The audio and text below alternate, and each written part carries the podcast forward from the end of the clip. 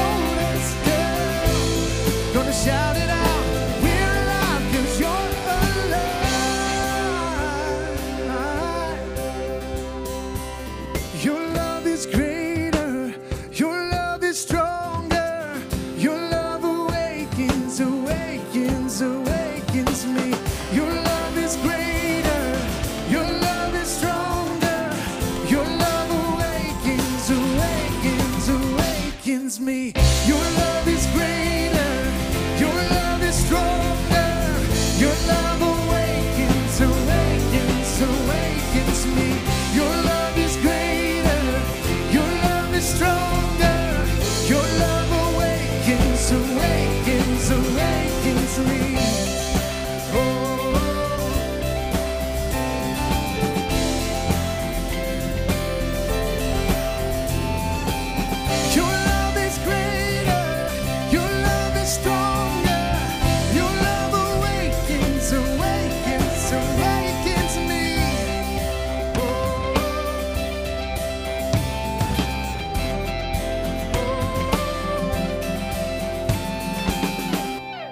offering this morning.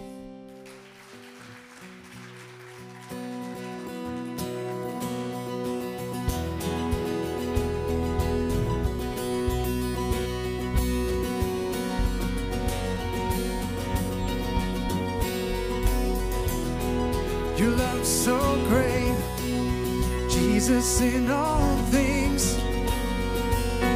I've seen a glimpse of your heart.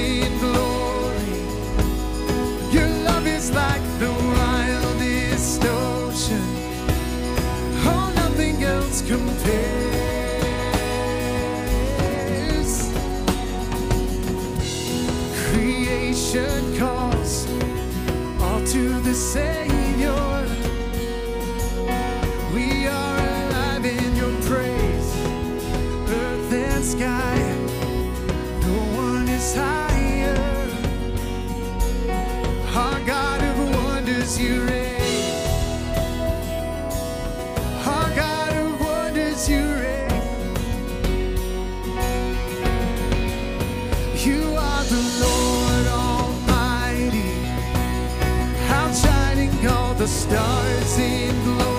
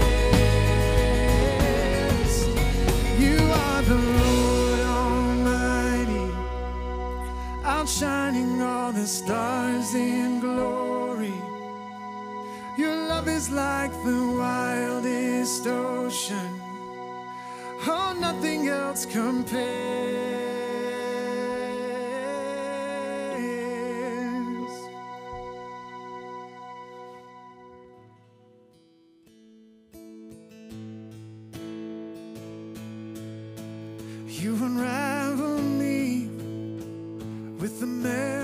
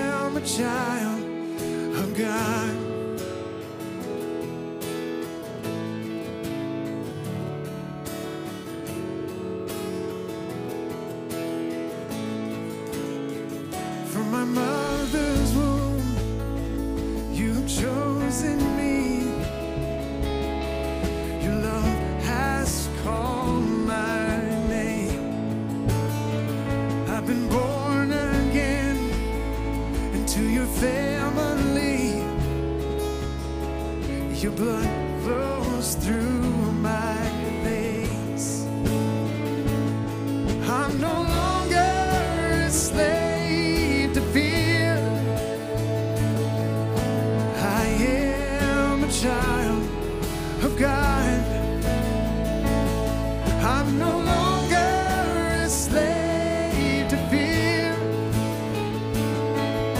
I am a child of God.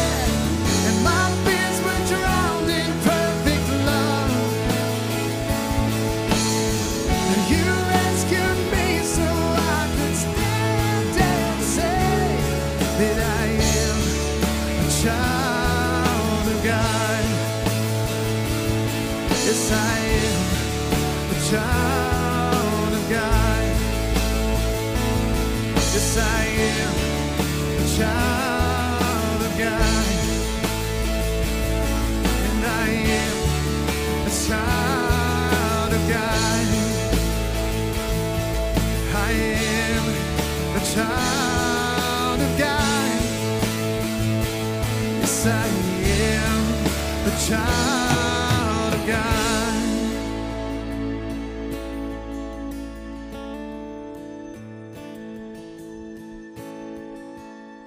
I'm no longer a slave to fear. I am a child of God.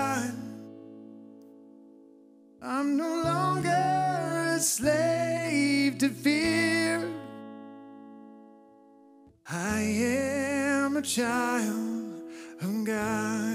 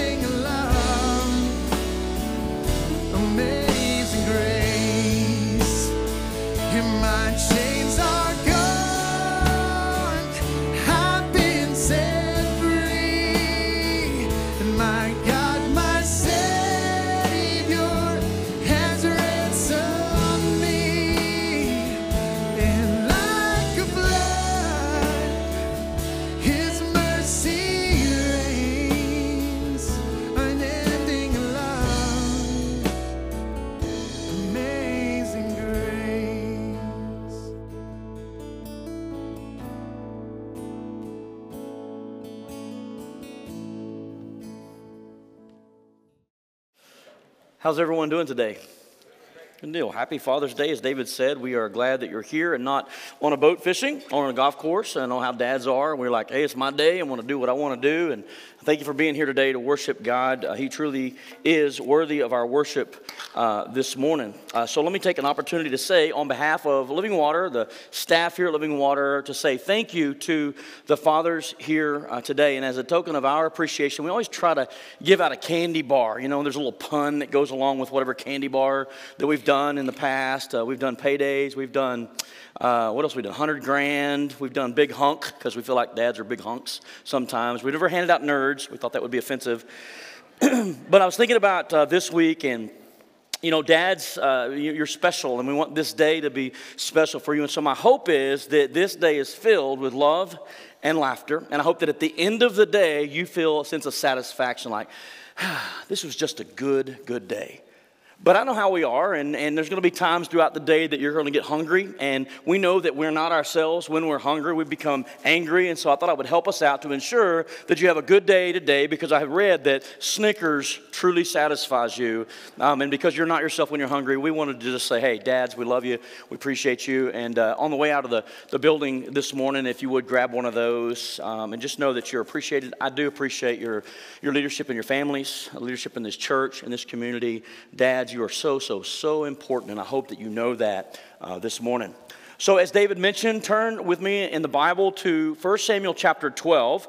1 Samuel chapter 12, and the title of the message this morning is Lead Well, the Stakes Are High. Lead well, the stakes are high. So on Mother's Day, we began this series in the book of 1 Samuel, just spending some time learning some lessons, um, looking at Samuel as a character and just some of the stories there. Um, and we intended on ending it today uh, with this message on leadership. Now, that'll transition us into the rest of the summer. We're going to look at some leadership lessons because I feel like this is so important for our culture today. Leadership lessons from other characters in the Bible. So every week we'll just pick a character and we'll learn like one major leadership lesson from that character. Hopefully, you'll join us uh, for that as we take that journey through the rest of the summer. Uh, but today we're looking at Samuel's farewell address.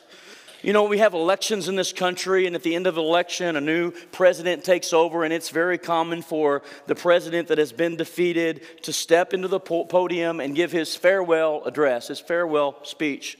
And that's what this is for Samuel. Samuel is transitioning now from the leader of Israel. He'll still remain a prophet, he'll still remain a priest, but he's no longer the leader as judge for Israel because they have a new king. If you were here last week, we talked about uh, choices have consequences, so be careful what you ask for. They had asked for a king, they no longer wanted Samuel as their leader. God reminds Samuel, hey, they're not rejecting you, they're rejecting me. And so now Samuel is become their king. And to top things off, Samuel is victorious um, in his battle against the Ammonites. You remember uh, King Nahash was wanting to gouge out their eyes, and so Samuel, or excuse me, Saul finds out about this. He leads them into victory, and they are starting off on a good note. And so Samuel, in this farewell address, is addressing the nation of Israel, lest they should become confident in the king that they now have and ignore God or forget the God that brought them there he begins to give them this farewell address. So I want to read it. Um, it takes about three and a half minutes to read through it. Um, and then I want to share with you some things that I have gleaned out of the text, what I believe are some good characteristics of a good leader, a leader who leads well. So, chapter 12, verse 1, let's read it together. Then Samuel addressed all Israel I have done as you've asked, and I've given you a king. Your king is now your leader. I stand before you, an old man, gray haired, and my sons serve you. I have served as your leader from the time I was a boy to this very day. Now testify against me in the presence of the Lord and before his anointed one, whose ox or donkey have I stolen? Have I ever cheated any of you? Have I ever oppressed you? Have I ever taken a bribe or perverted justice? Tell me, and I will make right whatever I have done wrong. No, they replied, You've never cheated or oppressed us, and you have never even uh, taken even a single bribe. The Lord and his anointed one are my witnesses today, Samuel declared, that my hands are clean. Yes, he is a witness, they replied. Samuel goes on, It was the Lord who appointed Moses and Aaron, Samuel continued. He brought your ancestors out of the land of Egypt. Now stand here quietly before the Lord as I remind you of all the great things the Lord has done for you and your ancestors. And he begins to give them a brief synopsis of their history. He says, When the Israelites were in Egypt, and cried out to the Lord, he sent Moses and Aaron to rescue them from Egypt and bring them into this land. In verses 9 through 11, he gives a, a, summary of about 400 years of history. He says, But the people, while they were in that land, soon forgot about the Lord their God. So he handed them over to Sisera, the commander of Hazor's army, and also to the Philistines and to the king of Moab, who fought against them. Then they cried to the Lord again and confessed, We have sinned by turning away from the Lord and worshiping the images of Baal and Ashtoreth. But we will worship you and you alone if you will rescue us from our enemies. Then the Lord sent Gideon, Bedan or Barak, Jephthah, and Samuel to save you, and you lived in safety. But, verse 12, when you were afraid of Nahash, the king of Ammon, you came to me and said that you wanted a king to reign over you, even though the Lord your God was already your king. All right, here's the king you've chosen.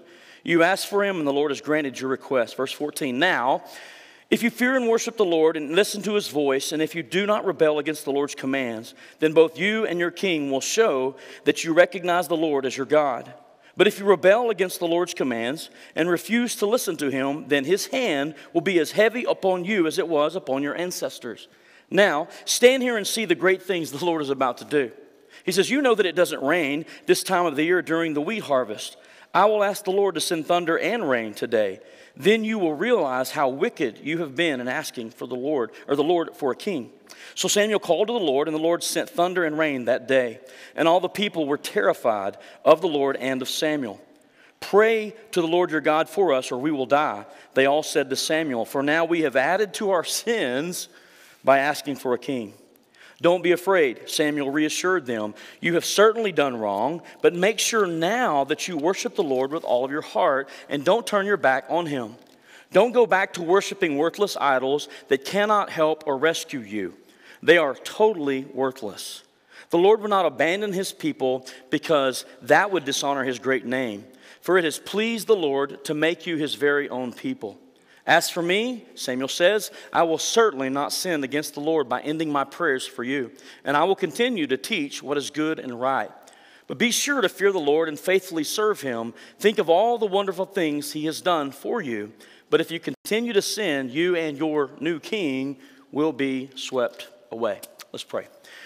Father, on this Father's Day, we're reminded of the greatest Father of all. You are a father to the fatherless. And Lord, the rest of us are just figuring this thing out called fatherhood. And so I thank you for the fathers that are here today. I, I, thank you for the opportunity to gather together and worship and to mutually encourage one another. And I ask that you would open our hearts today, open our ears today to receive your truth from your word, Lord, that we would be challenged in our walk, and not just fathers, but everyone uh, assembled here today, that we would um, hear from you today and we would take your words and allow them to change us. And Father, we know that your word is powerful and it brings that life change. So, Lord, would, would you just please speak to us today? And I humbly ask it in Jesus' name.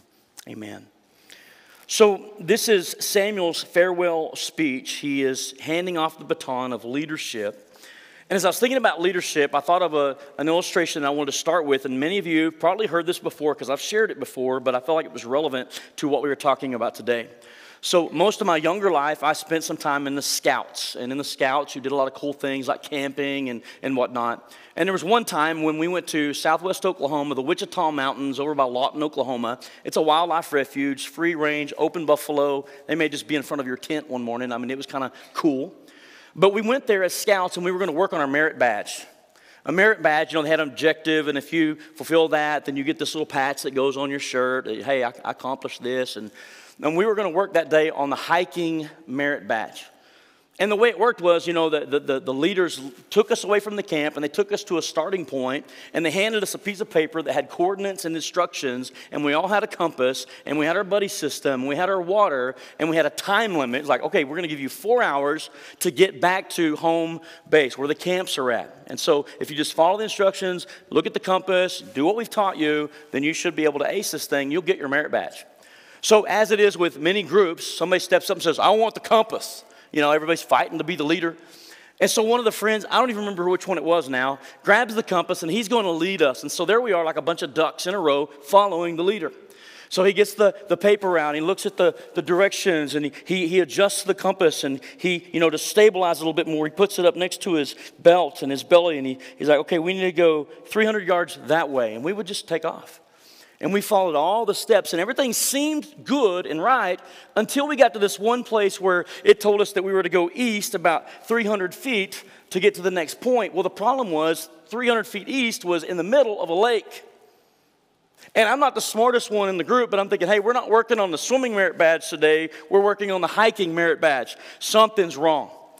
And it was at that point, I think I blacked everything out. I was like, ah, we done failed it. And we did. We didn't make it in our time there today. And what we did learn, though, was metal and um, these little, uh, what do you call these things, compasses, don't work well together. And so, as he was holding the compass next to his belt, the metal in his belt was throwing us off several degrees every time. And so, over a course of time, we were way off of our mark. And as I said, we failed that day at getting our merit badge. badge. Now, I will say this it was just ignorance on his part and our part of how these things work. And I would say that he was probably a great guy, probably a great guy, but he was a bad leader. Now, it wasn't a bad leader in the sense it was intentional, it was just ignorance. It caused us to fail. And that is a pretty mild, moderate story of bad leadership. But I think every one of us can agree this morning if we just open our eyes and listen for a moment of the things going on in the world and in the families today, we are in desperate need of good leadership. You, you, we're not in a desperate need for leaders. I mean, we have a plethora of people wanting people to follow them. For instance, Twitter, follow me on Twitter. Follow me on Instagram. Hey, like us on Facebook. Add me as a friend. Subscribe to my YouTube channel. And social media, we see it all the time, right? The goal is to get as many people as you can to follow you. We look at the likes on the posts that we make. We have a ton of people that want to lead other people. We have it in government, we have leaders, we have an education system in our world, in our families, even in religion, and I'd say marginal Christianity. We have so many opportunities for people to lead us.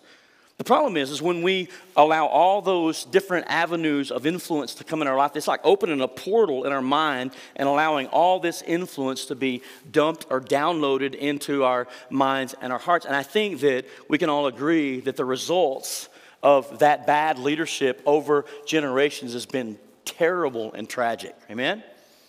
And so I think there's a call to good leadership. And I said in my prayer, and I mean it with all my heart, this is not a dad sermon. So wives don't nudge your husband and say, you need to listen up, this is for you. Because everybody's leading someone. I mean, you may be a dad leading your children. You may be a mom leading children. You may be in a workplace leading other people, friends, peer pressure. I mean, we're surrounded with opportunities every day to lead someone. I think everyone in this room could benefit from the lesson um, that we're going to learn in Samuel's example today. So, are you with me? So, I would like to point out to you six things, uh, six characteristics of a good leader. Because the stakes are higher today, I believe, than they've ever been before. We're in desperate need of good leadership. So let's look back at the text. The first one, and, and by the way, this is a, an acronym for the word leader. So as you write this down, I, I would encourage you to do that and just uh, go through it later and, and just evaluate your own life and say, if I want to lead well, especially at the end of my life, looking back, I want to know that I have led well. What are some good characteristics of a leader who leads well? The first one is L lead yourself first. You have to lead yourself before you lead other people. Another way of putting that is you need to live with integrity so that you will lead with integrity. Look back at the text. Samuel has handed off the baton of leadership to Saul, and he says in verse 3 Now testify against me in the presence of the Lord and before his anointed one, whose ox or donkey have I stolen? Have I ever cheated any of you? Have I ever oppressed you? Have I ever taken a bribe and perverted justice? Tell me, and I'll make it right, whatever I have done wrong.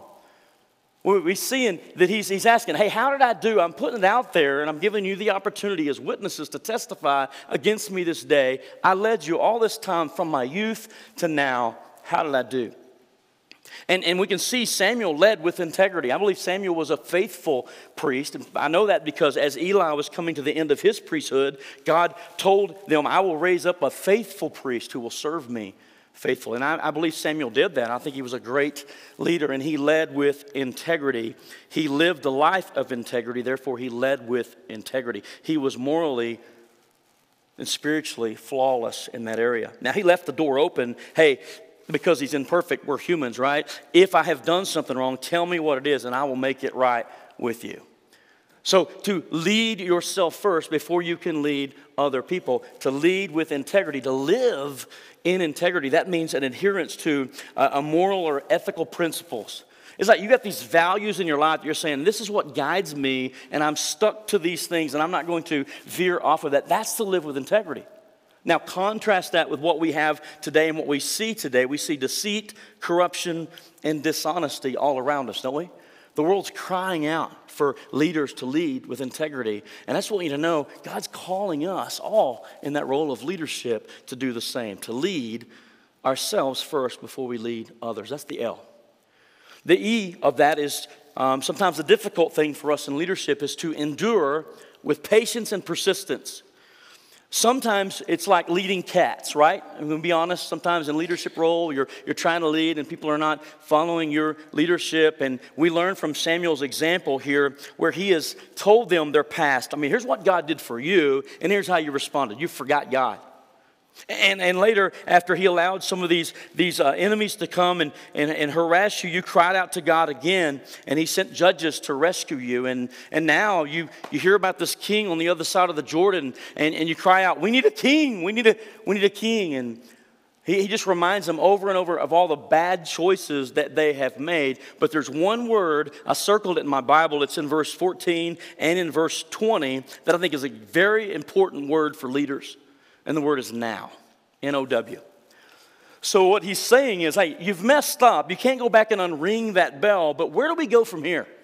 What do we do as leaders going forward? Many times over the years, I've had people come into my office and it's like they're holding their life out in front of me, like, this is the mess that I have created with my choices.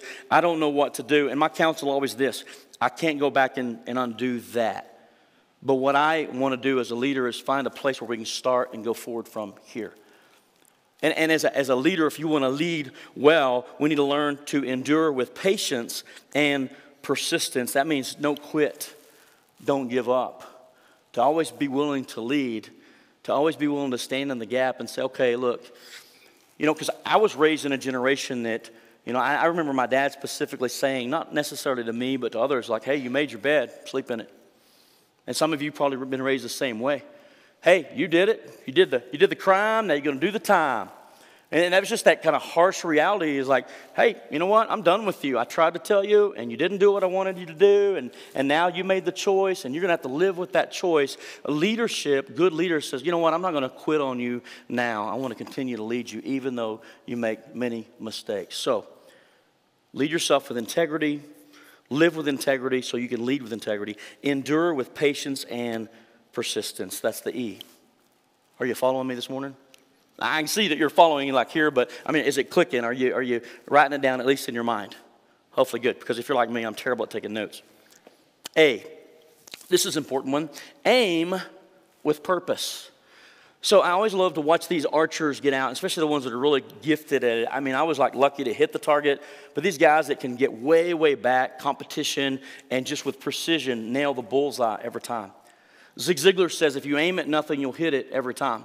And I think sometimes our approach to leadership is kind of like when we were kids. You know, you get that toy bow and arrow and you shoot it up into the air and you watch it and you hope you don't lose sight of it. I think they made a movie about that, right? And it comes down and you're just trying to avoid getting hit. That's very foolish, by the way. But I think sometimes we approach leadership that way. We get the title, we're a leader, but there's no aim. And we see in Samuel's example that he always had an aim. He was always pushing them, he was always pointing them, he was always directing them back to God. And I think that's a very important thing for us to remember. As leaders, if we want to lead well, we need to aim with purpose. Mom and dad, how are you leading your kids? Those people that you have influence over at work, are you purposeful in your aim as you're leading them? Because one day, at the end of our lives, we'll look back and it won't matter how successful we are or all the things that we accomplished. What will, what will matter is who we've had influence over. Amen? So lead with integrity, endure with patience and persistence, aim with purpose. He says, if you fear and worship the Lord and listen to his voice, and if you do not rebel against the Lord's commands, then both you and your king will show that you recognize the Lord as your God. Verse 20 says, You have certainly done wrong, but make sure now that you worship the Lord with all of your heart and don't turn your back on him. Don't go back to worshiping worthless idols that cannot help or rescue you, they are totally useless. Verse 24, but be sure to fear the Lord and faithfully serve him. Think of all the wonderful things that he has done for you. What we see is Samuel aiming at the target every time he's directing people back to God. We saw it in chapter 7.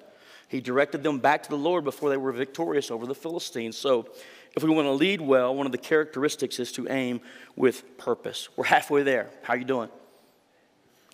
So, D, this one's important, and that is discourage rebellion by giving them warnings of the consequences of disobedience. It's a lot to write down, but just imagine this discourage rebellion by warning. You know, we all are familiar with little kids that walk up to a hot stove, and a loving father will say, Don't touch that. That's going to hurt. That's going to leave a mark.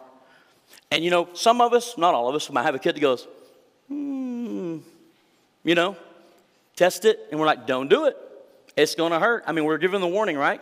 We're given the warning, we're telling what the consequences are, and I think that we need to remind people in life that there are consequences to the choices that we have in life. We talked about that last week. Choices have consequences, so we should choose wisely or we should be careful what we, we ask for what we do in those choices.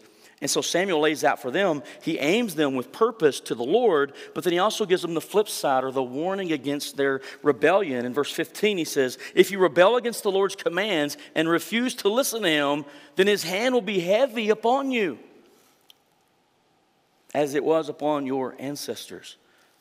He told them at the end, he says, But if you continue to sin, you and your king will be swept away. He was good at giving the warnings. And I think that that's something that we need to, as leaders, bring back to the generations that are following us and say, listen, there are consequences to sin. There are, are warnings that we should try to avoid and, and, and save us from a lot of the pain that we experience in this life. If I'm, if I'm preaching truth, say amen.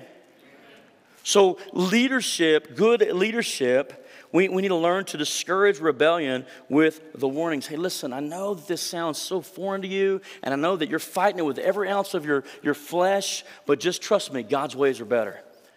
And, and if you disobey God, if you rebel against the Lord, His hand will be heavy upon you. Just things are not going to work. And so I want to aim you with a, with a greater purpose to, to look to Him, to trust Him and Him alone. Discourage rebellion with warnings. That's the D. E is a little bit of an archaic word for us because we would simply just say pray, but for the sake of this acronym, it's entreat, which means to ask for, to plead with someone, but entreat God on behalf of others, to lift up those that you're leading to the Lord. Let me tell you why I think that's important because sometimes, as I said earlier, it's like herding cats. And you can lead with example, with integrity, with character. You can aim them the right direction. You can give them all the warnings. But at the same time, we know that there is responsibility on those that we're leading. Amen? If you're a parent with kids, you know this is true. I've watched parents that have done all the right things, leading their kids, uh, taking them to church, investing heavily in their life, homeschooling, everything they could do to ensure that their kids were aimed, if you will, in the right direction, only to see those kids do stuff that's completely out of the ballpark of where they were led and the examples that were given to them from their parents, right? So we need to pray for those that we are leading. I think this was interesting where Samuel said, you know, he's, he's through with his leadership position, but he's still going to be a prophet and he's still going to teach them uh, what is good and right. And he says this way um, As for me, I will certainly not sin against the Lord by ending my prayers for you. I love that. I will not sin against the Lord by ending my prayers for you. I'm going to pray. In fact, I'm so passionate about prayer, I think it's a sin to not do it. That's what Samuel's saying.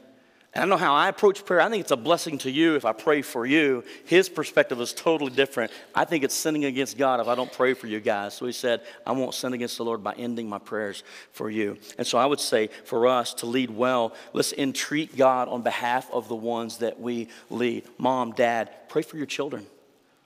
Uh, boss, pray for your employees. Employees, pray for your boss. They may have the title leader, but they're like aiming in the air, like we said a while ago. I mean, pray for them that they will lead, lead well. There's power in prayer, and we should entreat God on behalf of other people. I think it's interesting also, I might just throw this in. Samuel, I believe, was an excellent leader. I believe he was faithful to God. But all these things don't guarantee success. As I said earlier, there's the choice that even the next generation is going to make, those that we're leading are going to make. And so it's no guarantee. And the proof of that is Samuel's sons. Now, it'd be neat for me to kind of pick on Samuel or his wife, but the scriptures don't tell us that. It just simply says that his sons didn't walk the same way their dad walked. And I don't want to uh, uh, presume that maybe Samuel didn't do a good job leading because scripture is very clear that he was a faithful priest, and I, I believe he led well. But the reality is, and the heartbreaking reality is, sometimes you can do everything right and you still see um, the negative results of our leadership. And I think that's even more of a burden for us to pray for those that we lead. Amen? The last one is R. And I think this is important and it's worth saying is raise your voice and speak truth. Look at what he says again in verse 23. As for me, I will certainly not sin against the Lord by ending my prayers for you, and I will continue. I'm going to raise my voice. I'm going to continue to teach you what is good and right. I'm going to raise my voice and I'm going to spit truth. And I'm going to continue to teach that truth even when it becomes unpopular. How many you know in our world today, there's things that we hold to as Christians that are not popular to pop culture? They want us to shut up. They want us to sit down. And so I love it when someone posts something on Facebook, this meme, and it's like they're, they're just nailing truth. And someone will usually put in the comments, say it a little louder for us in the back. What they're saying is, speak up and speak the truth, right?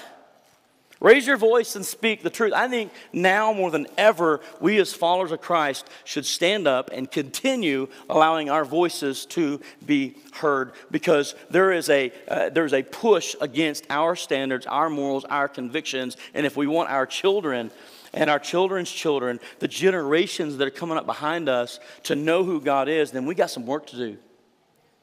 In fact, uh, Shane Pruitt, I believe he's the president of the SBTC, he, he, he did this thing called the four generation fade.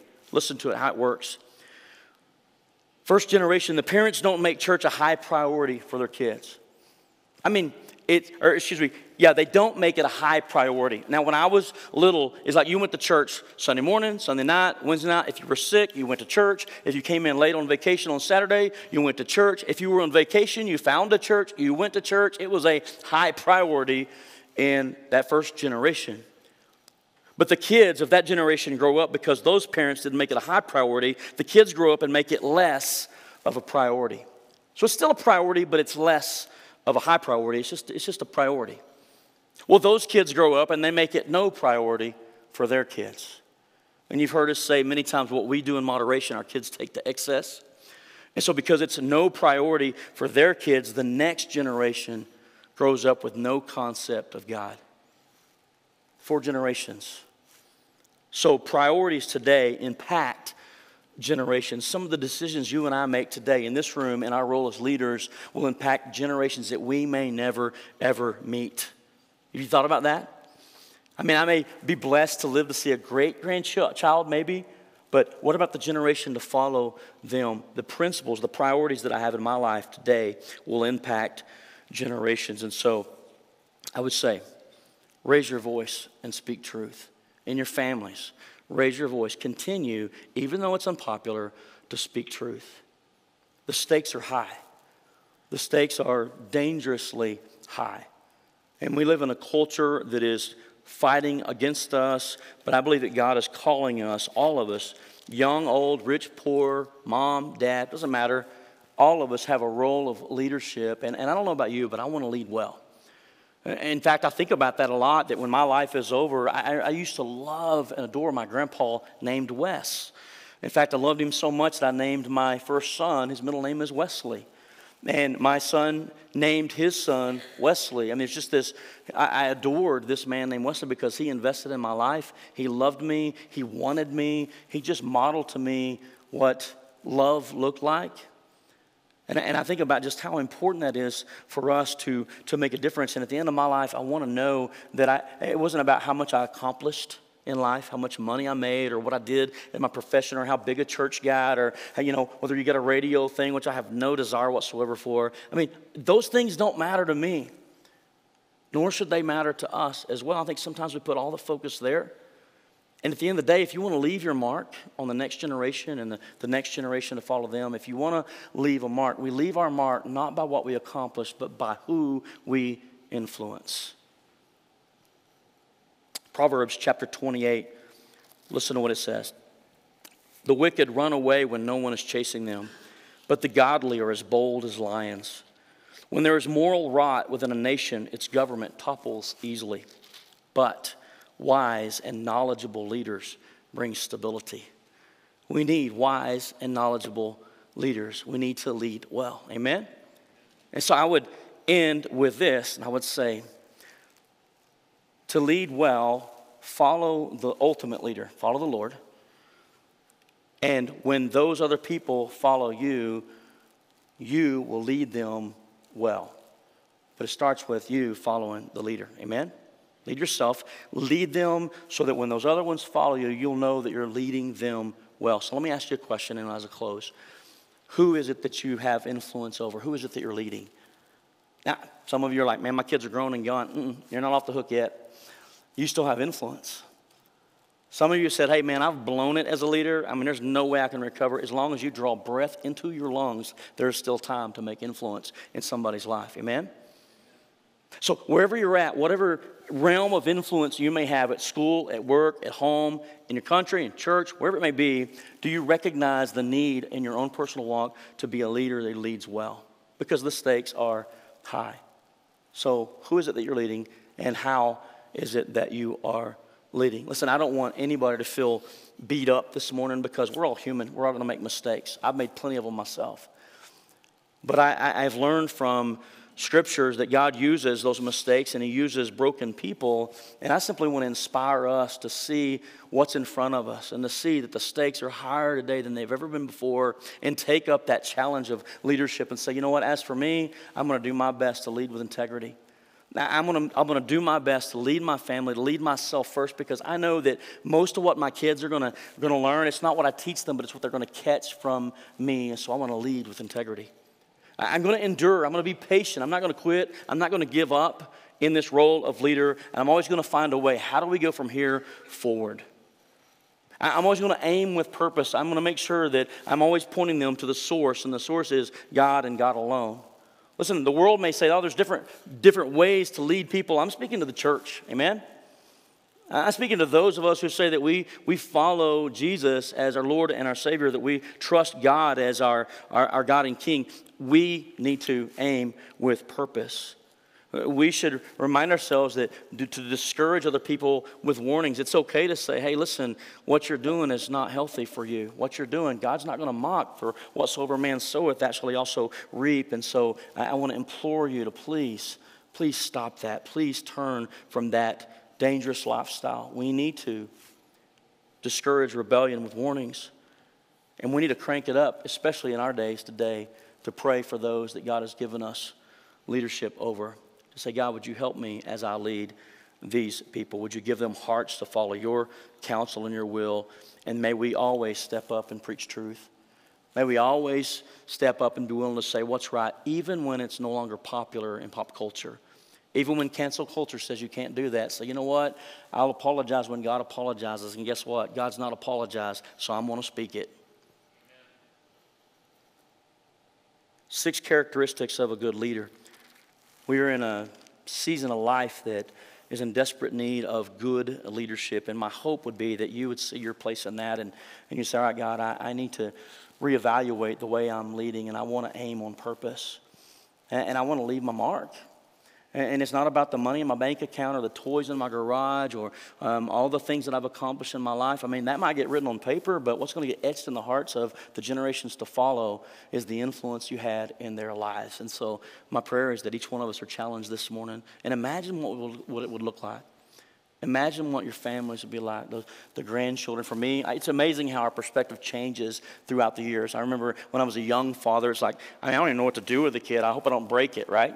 I mean, you're just trying to figure things out. And, um, and then you get the adolescent years and you're wondering, I mean, you're second guessing your choice of being a parent. You're thinking, man, this is not going like I want it to go. And then you get the teenage years, it gets even harder. And then you get to the, the season where they're growing up and they're flying the coop. And for me, it's a party. It's like, woo, finally, I'm making money again, right? And they start having kids of their own. And I see it so clearly now when I look into my grandchildren's eyes. Oh, I'm going to have a voice in their ears if mom and dad allow it. Amen? Never through leading. God's looking for leaders, and I hope that you will rise to that challenge to lead well because the stakes are high. Amen? Let's pray. Father, I thank you for the examples that we've looked at Lord, over the last few weeks in Samuel. And Lord, as we wrap up this time looking at Samuel and his character, I thank you for his example of leadership. Lord, I thank you for him modeling it for us so that we could just look and catch a glimpse of what good leadership looks like. And, and, we recognize the need for it in our country today. We recognize it in our churches and in our families and our workplaces. We see the need all around us. Father, my prayer is that you would put a spark in each one of our hearts, that you would put a hook, put a desire, um, wake us up from our slumber, that we would see the urgent need for good leadership in our families, in our community, in this world today. God, that we would not allow the examples that were set for us, our, own dads that maybe failed in that area, we won't be victim to that or allow that to keep us from engaging um, in this, this challenge. But Lord, we would learn from the other examples you put around us. That we would learn from the ultimate example of you, the father to the fatherless, and be the example that you've called us to, to be. That we would lead with integrity. Lord, that we would not cause anyone to stumble as we lead them. Um, Lord, uh, in, in, this life. And so, Father, would you please speak to our hearts, challenge our hearts. Lord, that we would uh, see our role and we take our role seriously. And Father, at the end of the life, when we can look back and see the fruit of our labor, the fruit of the investment, Lord, to see the next generation serving you and to see that next generation serving you and to see your body built up, Lord, as in the church and strengthened because we take our role of leadership seriously. Help us to not uh, be thoughtless, aiming in the air and just hoping that everything turns out well in the end, but help us to, with purpose, draw back on those arrows of those people that we lead, aim them at you, and release them with confidence, knowing that it's in your hands at that point and in their hands as well, that they follow you and they would repeat the process. Lord, we love you and we thank you for all you do. God, be glorified in our lives as we leave this day. Be with the fathers, Lord, as they are honored today. Lord, encourage, equip, inspire. Help them to know just how important they are in their role as dad in the family. Father, I pray that you'd be honored in our lives and ask it in Jesus' name. Amen.